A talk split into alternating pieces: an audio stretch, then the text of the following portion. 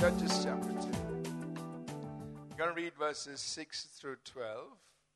This goes back into the history of the people of Israel, the time of Moses and Joshua, his successor. And they have uh, come into the land of promise, the land that God wanted them to have. And uh, this is the end of Joshua's days. And here's what the Bible says in Judges chapter 2, verses 6 through 12. It says, And when Joshua had dismissed the people, the children of Israel went each to his own inheritance to possess the land. So the people served the Lord all the days of Joshua and all the days of the elders who outlived Joshua, who had seen all the great works of the Lord which he had done for Israel. Now Joshua the son of Nun, the servant of the Lord, died when he was 110 years old. And they buried him within the border of his inheritance at Timnath Heres in the mountain of Ephraim on the north side of Mount Gaash. When all that generation had been gathered to their fathers, another generation arose after them who did not know the Lord, nor the work which he had done for Israel. Then the children of Israel did evil the sight of the Lord and served the Baals, and they forsook the God of their fathers who had brought them out of the land of Egypt. And they followed other gods from among the gods of all the people who were all around them. And they bowed down to them, and they provoked the Lord to anger. Father, we pray this morning that our hearts will be open to receive, Lord, the burden of your heart, the weight of your heart this morning. I pray that there will be a release into our lives of what you want to speak to us this morning. Give us ears that can hear, and eyes that can see, and hearts that can receive, Lord. We pray in Jesus' name. Amen. I've been carrying this message for quite some time in my heart, just waiting to release it. I want to speak to us about legacy, about spiritual legacy that each of us receive and each of us transmit or pass on to generations to come. Joshua, as we just read, was a man who succeeded Moses and he brought the people of Israel into the land of promise. And he was the one who stood up and he said, Choose you this day whom you will serve. But as for me and my house, we will serve the Lord. And in response to that challenge, the entire nation of Israel said, We also will serve the Lord. And Joshua said, As for me and my house, we will serve the Lord. And the entire nation followed after that. But here in the book of Judges is a very sad story about Israel's history. That after Joshua died and all the elders who were with him after they passed away, a new generation arose. The Bible says they didn't follow after God, they didn't know the God of Israel.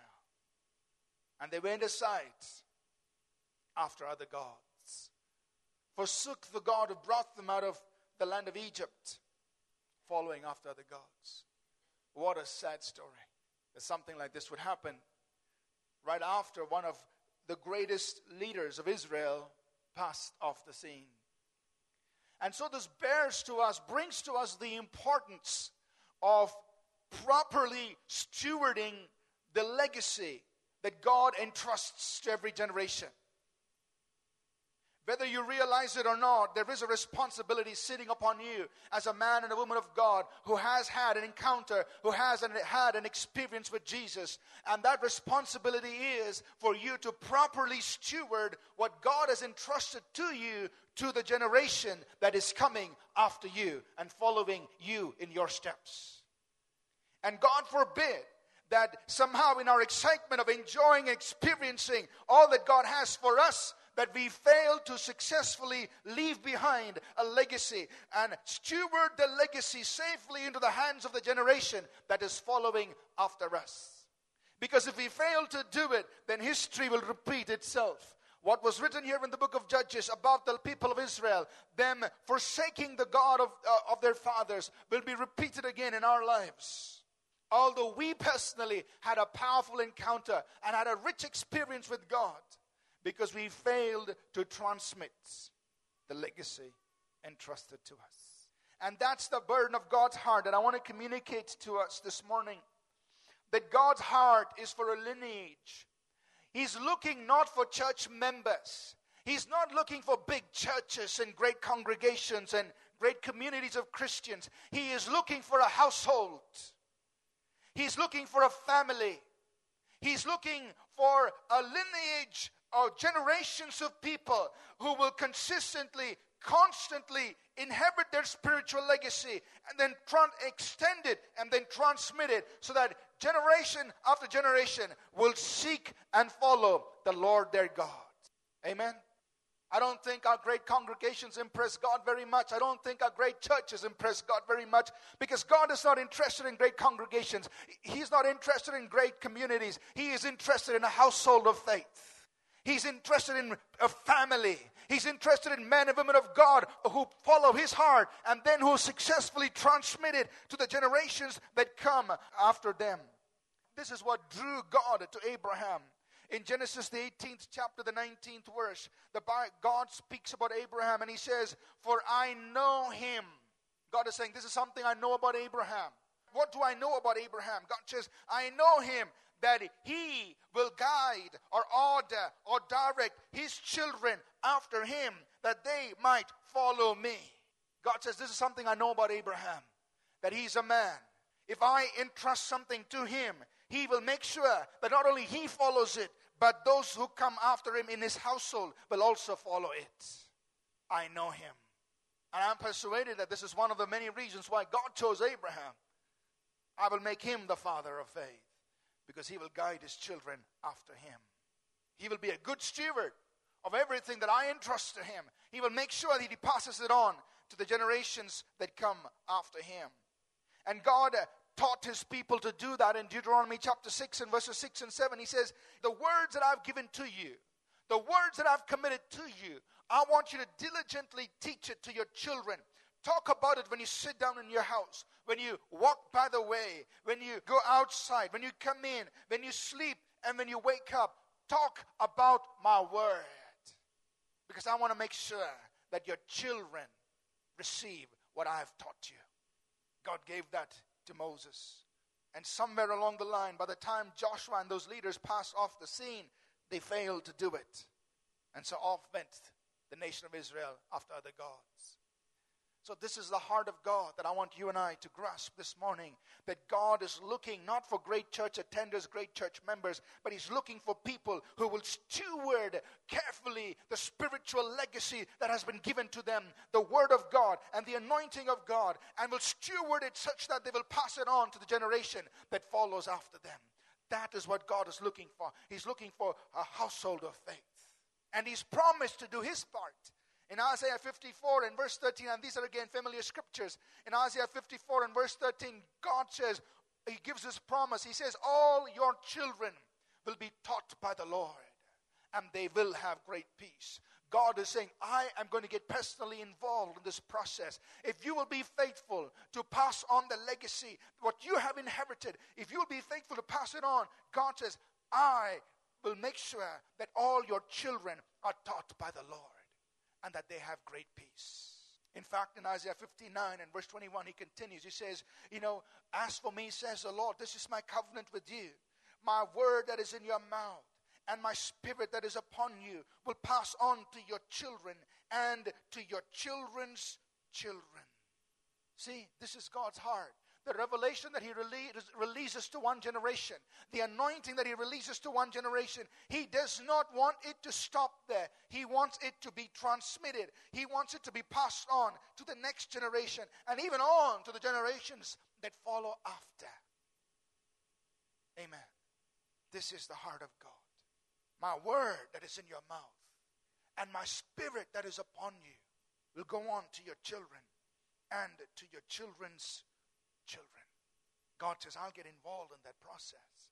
But the call to you and me this morning is this there is a spiritual legacy that we must inherit and we must transmit very carefully. We must learn to be stewards, good stewards of what God has given to us. And we see this as a biblical pattern throughout Scripture. And many examples that you and I can talk about about Abraham, Isaac, and Jacob. You know, God says, God didn't say, I am the God of Abraham. Full stop. He said, I am the God of Abraham, Isaac, and Jacob. I am God of each of these generations. I am identified with each generation Abraham, Isaac, Jacob. Because Abraham was faithful to guide his children after him, to leave behind a legacy that they would walk in it. We see this in Moses and Joshua. God entrusted Moses with a great mandate, with a great anointing, but he did not want it to cease right there. He didn't say, This is only for Moses and nobody else can enjoy it. But he said, Moses, I want you to build up Joshua. In the book of Deuteronomy, chapter, I'm just giving you one reference. In Deuteronomy, chapter 3, and verse 28, the Lord says to Moses, He says, I want you to command Joshua. I want you to encourage him. I want you to strengthen him. For he will go over before this people, and he will cause them to inherit the land which you will see. He says, Moses, I'm putting upon you a responsibility not only to have brought these people out of the out of the land of Egypt and up until this point, but Moses, I am now entrusting you with responsibility to pass this on to Joshua because he is going to carry this baton. He is going to run with this in the next generation. So I want you to strengthen him. I want you to encourage him. In fact, I want you to lay your hand upon him and impart into him the anointing and the wisdom that I put in you, Moses. I wanted to continue in Joshua, and that's exactly what happened. We see patterns of this in the life of Elijah and Elisha.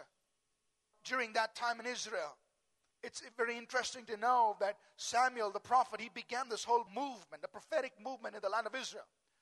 After the preceding judges, Samuel came on the scene, and it was during his time that Samuel established schools in different towns, major towns throughout Israel, where he trained and raised up prophets. And it's very likely that Elijah came out of one of the schools of Samuel as a prophet.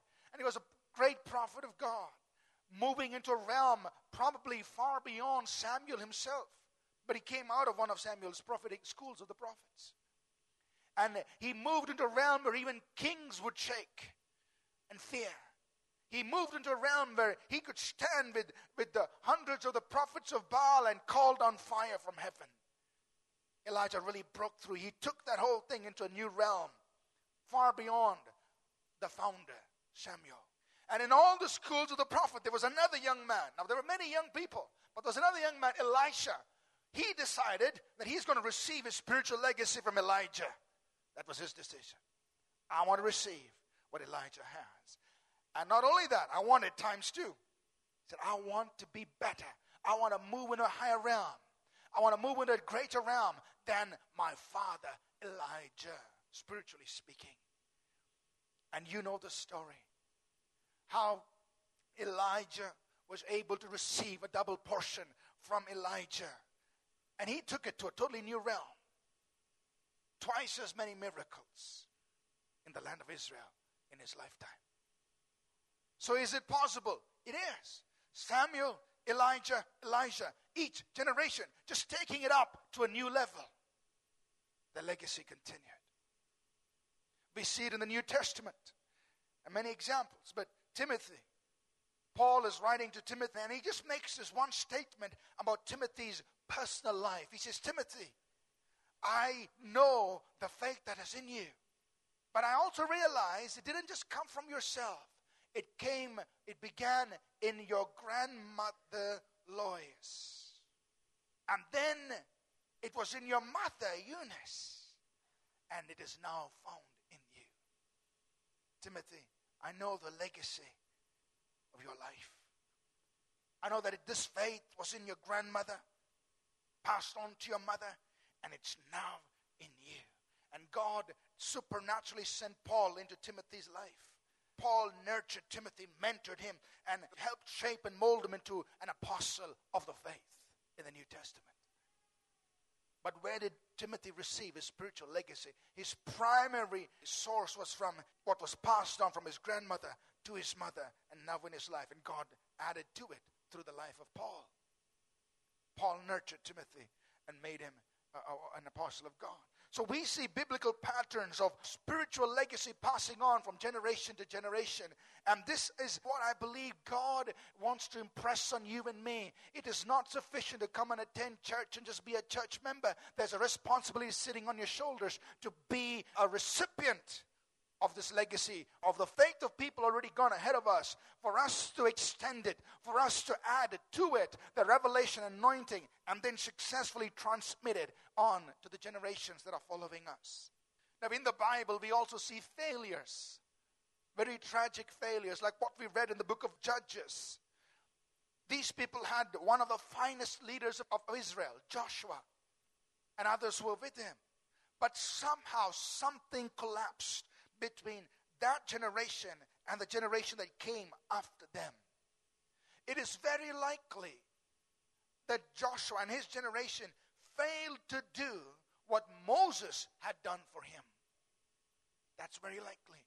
They failed to steward into the hearts and lives of the generation that came after them what God had entrusted to them. And so, this tragic story that these people forsook the God of their fathers. Another tragic account is that of the prophet Samuel himself. I just mentioned him to you. A great man of God, the man who really brought in the prophetic into the nation of Israel.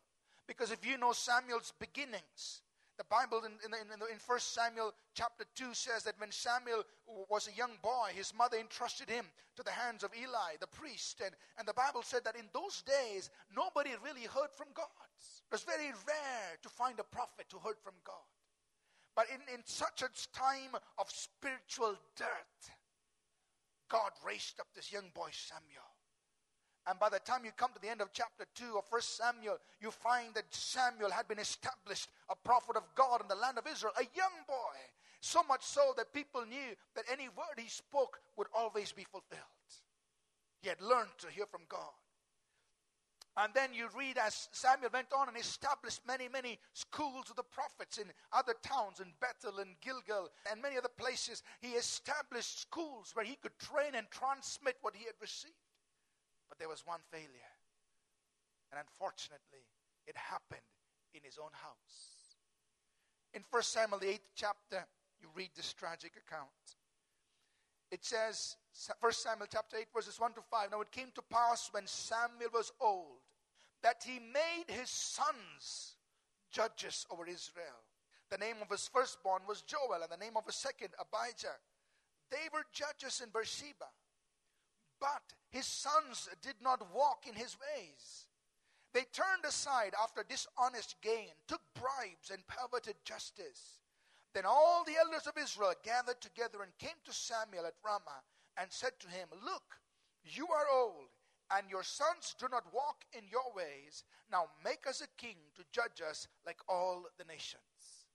What pushed the people to go after having a king over them? It happened right here in Samuel's house. His sons failed to carry on the legacy of their father. Now, Samuel did what he could in the sense of trying to appoint them in as his successors, but he failed to transmit a legacy. Position, a role, without the necessary spiritual equipping will not succeed. That's what happened here. So here comes his sons into a role that Samuel pushes them into, but he had failed to transmit spiritually into their lives. And it was very quick for them to fall and fail and go after dishonest gain and bribes and perverting justice. And the people said, We don't want your sons give us a king. Was Samuel a good man? He was. Was he a great judge? He was. Was he a great prophet? He was. But there was one thing he failed in, in raising up another generation in his own house. And when you look at church history, and this is one thing I like to do, I like to observe individuals. I like to observe churches, and I like to observe movements in history and also what's happening right now. I like to see if they are pro- properly stewarding the spiritual legacy that God is giving them. I like to see what happens after they go off the scene because success is incomplete without proper successors. And I've observed great churches. One particular church where, God had raised this man of God, and, and, uh, and he was one of the pioneers in the healing and deliverance movement. In fact, he was so powerful that when he had gone into the Philippines, and God used him to unlock that whole uh, island nation for the gospel through one powerful deliverance. There was a girl who was totally uh, uh, insane, locked up in seclusion. And it was national news about this girl's condition. But here goes this man of God, and God uses him, and encounter totally delivers, and it goes all over the radio. It has such a powerful impact in that nation. I've been observing his congregation, his church, and, and he had established a great church, and this is in the United States, and established a great church, a great congregation.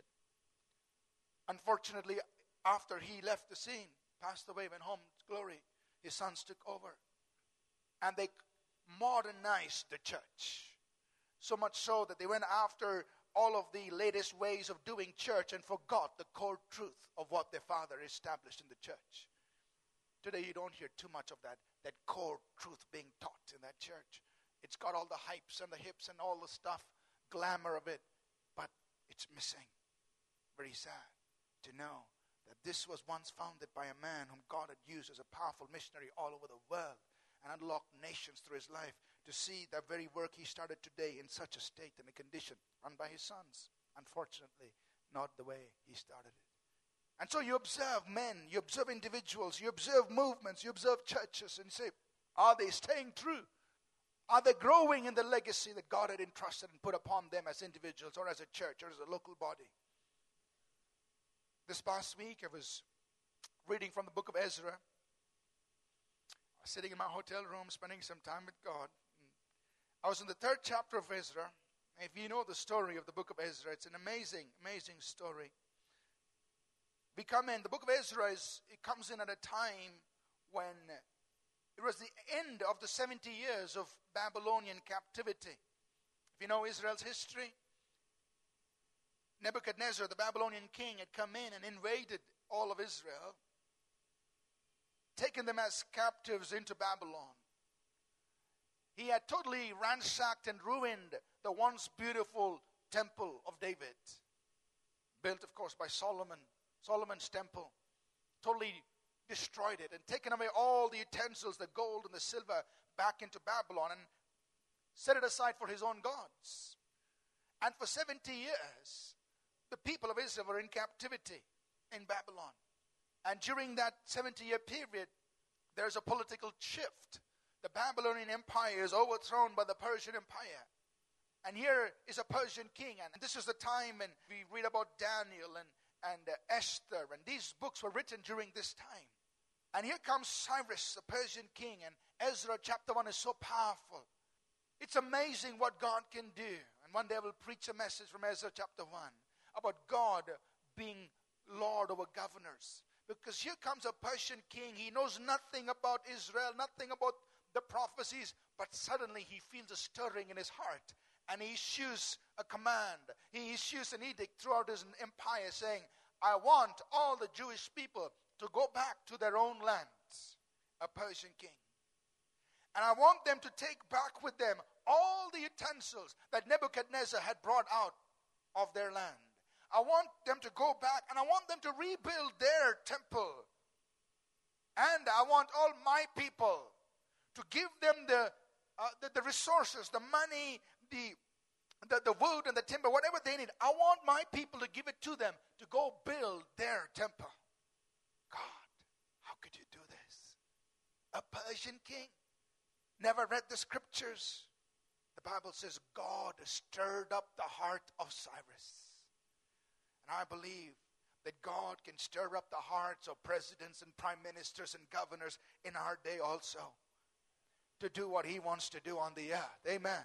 Our God is so powerful. We just need to enlarge our understanding, our vision of what our God can do. That He can move up. It doesn't matter which president, doesn't matter which prime minister, doesn't matter which governor. There is a God above the governors of the world. And when He wants something done on earth, He can move upon their hearts and make them speak things that their mind doesn't understand. Make them say things and do things that they would not understand, but they're fulfilling His purpose here on earth. You go ask Cyrus, did you know what you were saying? I don't know. I just felt a prompting inside me. I had to do it. And so the book of Ezra begins. The people of Israel go back to their land and they get everybody together. Chapter 2 talks about all the, the people who are different uh, areas from which they gather together to rebuild the temple. And chapter 3 is so astounding. Ezra chapter 3, verses 11 through 13. I'll just read that for you. They were getting ready to lay the foundation of this temple that had been destroyed. It says, And they sang responsively, praising and giving thanks to the Lord. For he is good, for his mercy endures forever toward Israel. Then all the people shouted with a great shout when they praised the Lord, because the foundation of the house of the Lord was laid. And many of the priests and Levites and heads of the fathers' houses, old men who had seen the first temple, wept with a loud voice when the foundation of this temple was laid before their eyes. Yet many shouted aloud for joy, so that the people could not discern the noise of the shout of joy from the noise of the weeping of the people. For the people shouted with a loud shout, and the sound was heard afar off. I just read those verses, and the presence of God just moved in so strong. I just started crying. I said, You know, I, I just went back in time. I said, God, how would these old people have felt in that very, very a moment, a historic moment? They had seen Solomon's temple. They had seen it being destroyed before their very eyes. 70 years later, they stand in the same place and they see another generation coming and saying, We will lay the foundation, we will rebuild this temple. I said, God, I wonder what they must have felt. The Bible only says they cried, they wept when they saw that a generation had risen who said, We will recapture what we once had. We will capture our legacy. We will go back to take a hold of what is our spiritual legacy. We will do it. And I said, God, I want that at All People's Church. I want to see young men and women who would say, Yes, we want to capture, we want to recapture the spiritual legacy that God has put in the body of Christ. We don't want to do church as usual. We don't want to be church members. Who cares? We want to be a people who will lay the foundations, who will recapture the glory that was once in the house of God and take it to higher levels and then pass it on to the generations that come after us. We want to be that kind of a people. I was moved to tears. The presence of God was so overwhelming. Just reading verse 12 and saying, God, this is what I want. Two years ago, 10th of February 2008, I just picked it out of my journal. I had a vision in a dream. That means I was sleeping, but in the dream, I was having a vision where I saw myself transmitted in time back into the 1950s and 1960s. I was in a tent, tent meeting. And I could recognize some of the men of God, like Oral Roberts and A.A. Allen. And I was in their tent meeting. And it was so real, I felt myself crying on my bed. I don't know whether my wife heard me crying, but I could feel. I was crying in that vision, but it was so real. I could feel myself crying. On my bed.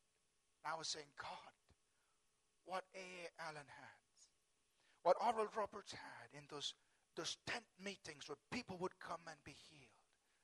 God, I want it. And the desperation, the cry for that was so strong, I felt myself crying on my bed. And then God spoke to me two things about those men. He said two things. They were men of their word, and they were men of my word. I want you to be the same. They were men of their word. Their word was their bond. When they said something, they do it. And they were men of my word. They took my word really seriously. God said, I want you to do the same thing. If you want that kind of legacy, you want to inherit that, here's what you need to do. I would to God that there would be a, a stirring in our hearts, in our lives, to say, God, we want to recapture the glory that once rested upon the church. We want to be a generation who will lay those foundations of the temple. Time has gone. Yes, it's gone. Things have been in ruin, spiritually speaking. Yes. I mean, we've got our bells and whistles, but you know, who's interested in bells and whistles? We want the real stuff. We want the anointing of God. We want the glory that once filled the temple. Can we be that generation? We'll recapture the spiritual legacy that one God had once entrusted to the church. And, and this is my heart's desire for APC.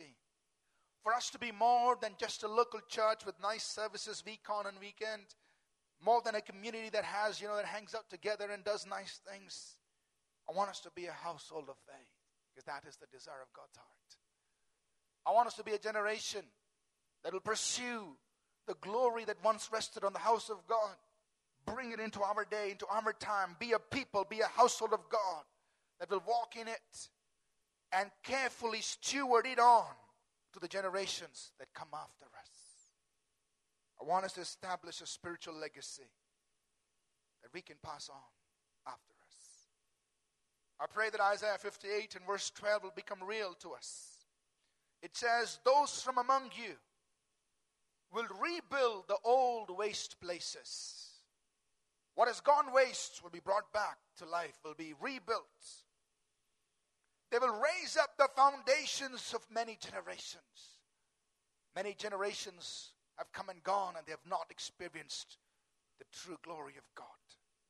They've been bound in forms of worship, in religious practices, and they're Christian religious practices, but they've never really tasted of the glory that God wants for His people. But it's time for a generation to arise who will build up the old waste places, who will raise up the foundations of many generations. For a generation will be called the repairers of the bridge and the restorer of the paths that we must be walking in. Will we be that generation?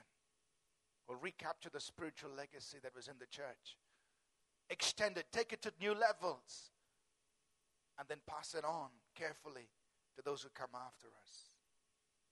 My heart's desire is to see some Abrahams, some Moseses, Elijahs, and Pauls who will rise up as spiritual fathers and mothers in this house. My heart's desire is to see, to look for some Isaacs, some Joshua, some Elishas, some Timothys, who'll be spiritual sons and daughters and saying, I am willing to inherit this legacy and take it to new levels. Not for the sake of APC, but for the sake of the kingdom of God. To be a household of faith. We must take responsibility to leave a legacy, whether it's in your own home, with your own children, or whether it's in the house of God. Proverbs 13, verse 22, and of course, it's not, this verse is not necessarily in the context of spiritual things, but the point is clear. A good man leaves an inheritance to his children's children. Paul said in 2 Corinthians 12, verse 14, the second half of that verse, the children ought not to lay up for the parents, but the parents for the children. Paul is relating to the Corinthian church as a spiritual father, and he says, You know, I'm not counting on you to do anything for me. I, as a spiritual father, it's my responsibility to give you a spiritual inheritance. That's his heart for the Corinthian church. Hezekiah was an amazing king in Israel's history. He was the one who ushered in one of the greatest revivals Israel has ever known. When he became king, he restored the, the temple that was in ruins and brought back in that uh, worship and everything. And there was, there was, he was one of the greatest reformers, spiritual reformers in the life of Israel, in the history of that nation. But there is one very, very sad thing about his end. He had a wonderful time as a king and especially great, powerful impact spiritually. But towards the end of his days, he made one mistake, which eventually led to the destruction of the nation. The Babylonians came as guests to Israel. And, you know, they had tourism even then. Now, Hezekiah promoted tourism so much that he brought these people all the way into his palace and all the way into the temple. He opened up everything to these Babylonian guests. Very foolish of him to do that. Because once they left, God sent Isaiah the prophet said, Hezekiah, what all did you show these people? Not that God didn't know it, but he wanted to say, Wake up, Hezekiah. What all did he show these people? He said, God, I showed them everything. Hezekiah, because you were not careful to steward a spiritual legacy. I'm telling you that these very people will come back and will take all this away, and Israel will go into captivity into their hands. They've seen it all now. But Hezekiah's response to it is very sad. In 2 Kings chapter 20 and verse 19, Hezekiah responds and says to Isaiah, The word which you have spoken is good. For he said, Will there not be peace and truth, at least in my days? Isaiah said, You know, because you've exposed yourself, these people will come back. When your sons come to rule, they will come back and take this nation out. Hezekiah's response is, You know, at least God said, I will have peace in my days. He didn't care that what he did actually affected the generation that came after him. Very sad. He was so concerned, just, you know, as long as everything is fine when I'm in charge, it's good. Oh, I did something, somebody else pays for it, that's their headache. God forbid that we be such a kind of people in this house. Amen. God forbid that that we say, you know, what we enjoy spiritually, as long as we enjoy it, and it's okay. And if we make some mistakes, you know, our children or grandchildren can pay for it. God forbid that we have such a heart. Not the same mistake that Hezekiah made. So this morning, I want to challenge you and me to become responsible, to leave behind a spiritual legacy for those who come after us. Start in your own house as a part of all people's church. And I say all people's church, I could doesn't matter what the name of the church is. But as part of the household of God, it's your responsibility to nurture, to leave behind legacy. Take it to new levels, extend it, make it better, stronger, greater, deeper, and then pass it on to those who come after you. Proverbs 17 and verse 6, again, not necessarily in the context of spiritual things, but still worth looking at, says, Children's children are the crown of old men, and the glory of children is their father. For all men, their crown is to see their children's children. That's their joy. But what about children? It says the glory of children is their father. Meaning, the one thing that kids, even in their 20s, 30s, can really be proud about is their father. Question is Are there fathers? Are mothers? Are you being a father? Are you being a mother that your children can glory in, be proud of? Say, wow. The greatest gift I had here on earth, aside from my knowledge of Jesus Christ, would be my father, would be my mother. Can our children say that? The Bible says the glory of children is their father. And I also want to challenge younger generation to take responsibility to embrace our spiritual inheritance. It's not enough that one generation works hard and pays the price and labors intensely to inherit a legacy and extend it and take it to new levels and, and see it grow. We need young people, young men and women, who would say, I want that. I want twice as much. We need some Isaacs. We need some Elishas. We need some Joshuas. We need some Timothys in the house who would say, I want what is on this house. I want to take it to new levels. The revelation, the understanding of the word, the anointing of God, the miracle signs. I want it. I want it, and I want to take it to new levels. But I'm not talking about some kind of a whimsical fancy that we show in a service. I'm talking about a responsibility that's willing to pay the price. I'm talking about a responsibility that's willing to pursue. That says, Yes, I want what God has put in the house of God, and I want to take it to new levels. I'm willing to take it to new levels spiritually, in the Word and the Spirit. And it does not come without paying a price. Jesus said, The disciple is not greater than the master. If the master paid a price, the disciple will also have to pay an equivalent price, if not greater. Because if the disciple could get what the master got at a lower cost, then he is better than the master. But the disciple is not greater than the master. Amen? So, younger generation, those in your 20s and 30s, I'm looking for you to become Elishas. I'm looking for you to become Joshua's. I'm looking for you to become Timothy's young men and women who will pay a price and say, I want spiritual legacy. And I want to take it to new levels because that's the heartbeat of God. I want to close with this verse in 2 Timothy chapter 3 and verse 10. It's not on the slide, but I'll just read it anyway. 2 Timothy chapter 3 verse 10. What's it going to take for us to successfully pass on a legacy? I want to point us to this one verse We could spend days talking about this, but here's what Paul did with Timothy. In order to successfully impart that spiritual legacy.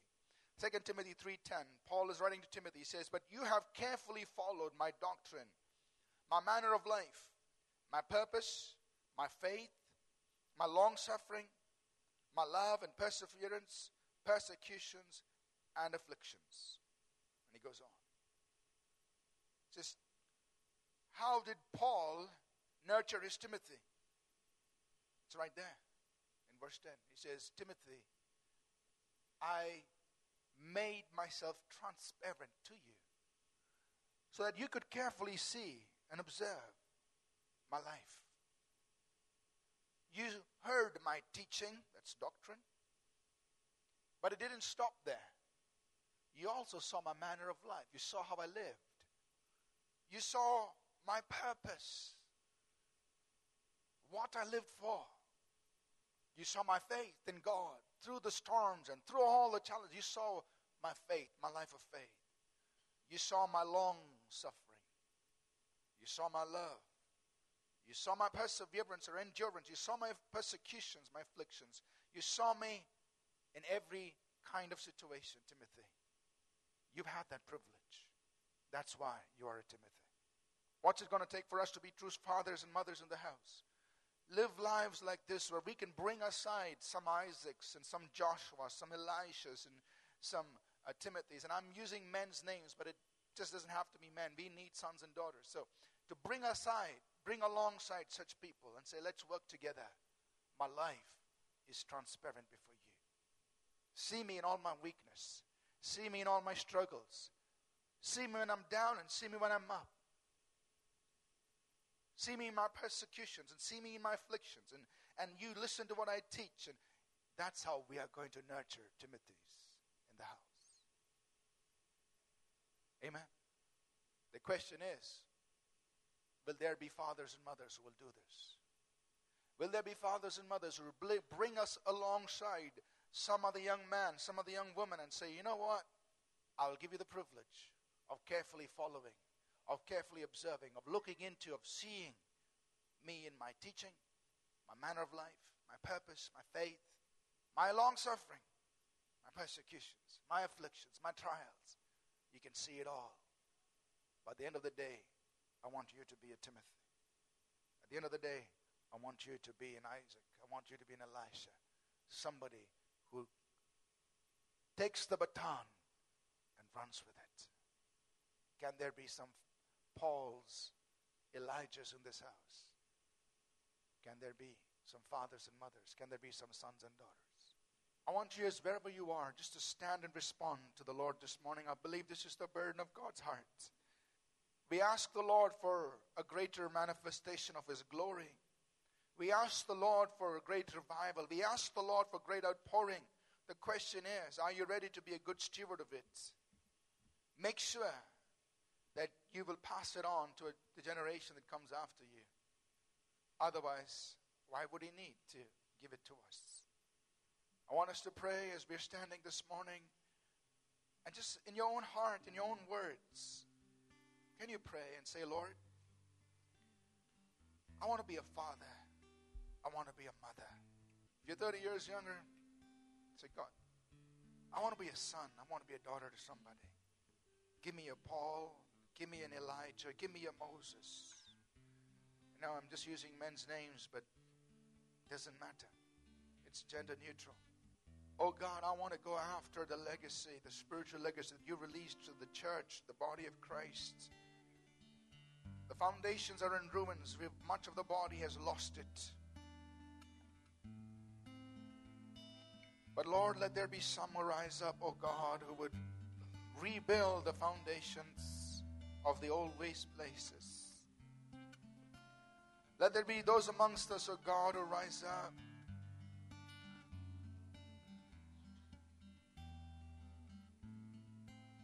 who will restore, Lord, the paths to dwell in, the ways in which we, the people of God, must walk. Raise up, O God, sons and daughters, fathers and mothers in this house. That's what God's looking for.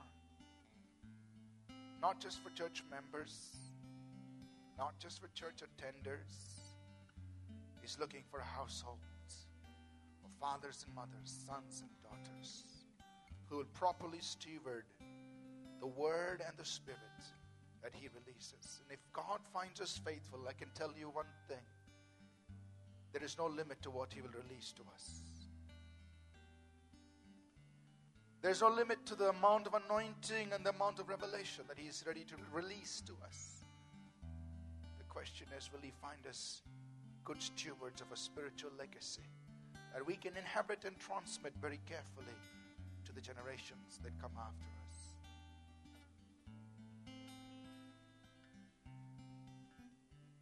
It's never too late to start. Smith Wigglesworth, the great apostle of faith, he began his life ministry in God at the age of 50. In 20 years, he, he shook continents for the kingdom of God. So don't think you're too old. Don't think you're too young either. It all depends on your heart. And so, Father, this morning we, in our own hearts, we respond to the burden of the Lord. We respond to what you're saying, God. You're looking for a household. Fathers and mothers, sons and daughters who will steward spiritual legacy and transmit it on from generation to generation.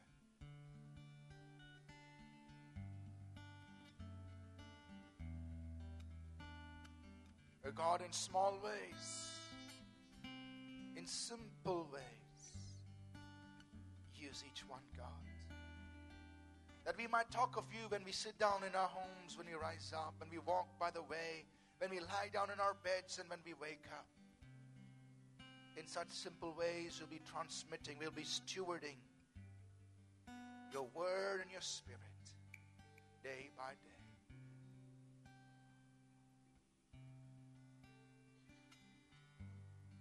Oh God, may our lives speak to the point where we can be transparent. We can open up our lives and people can see us, not only in our teaching, but in our manner of life in our purpose, in our faith, in our love, in our endurance, in the midst of our afflictions. So, Lord, we pray once again that may all who come behind us, Lord, find us faithful.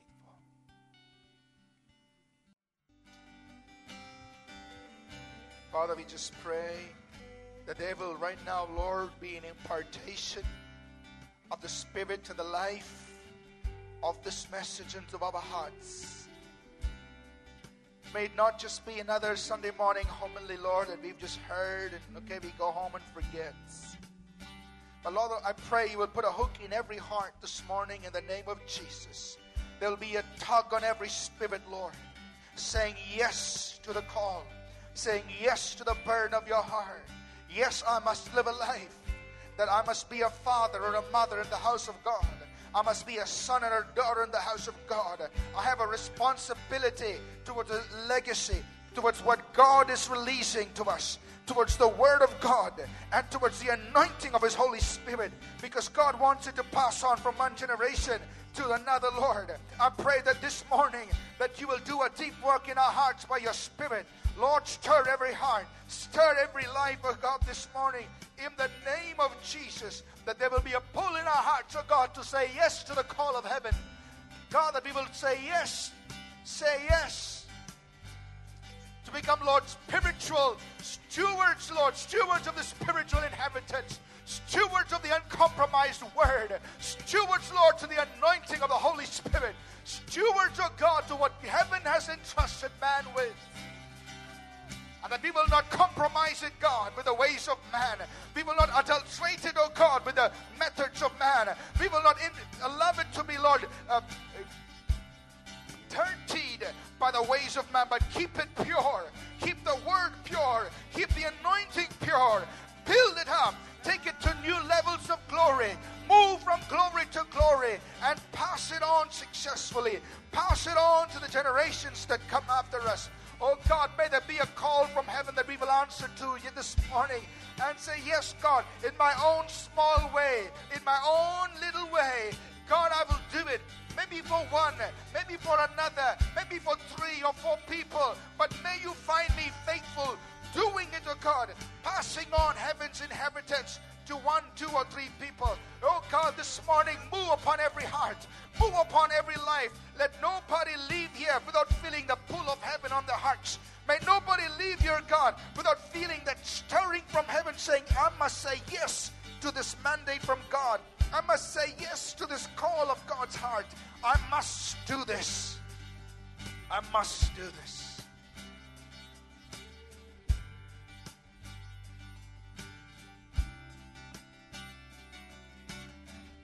Thank you, Father. Father, we thank you for this morning, for this time in your presence.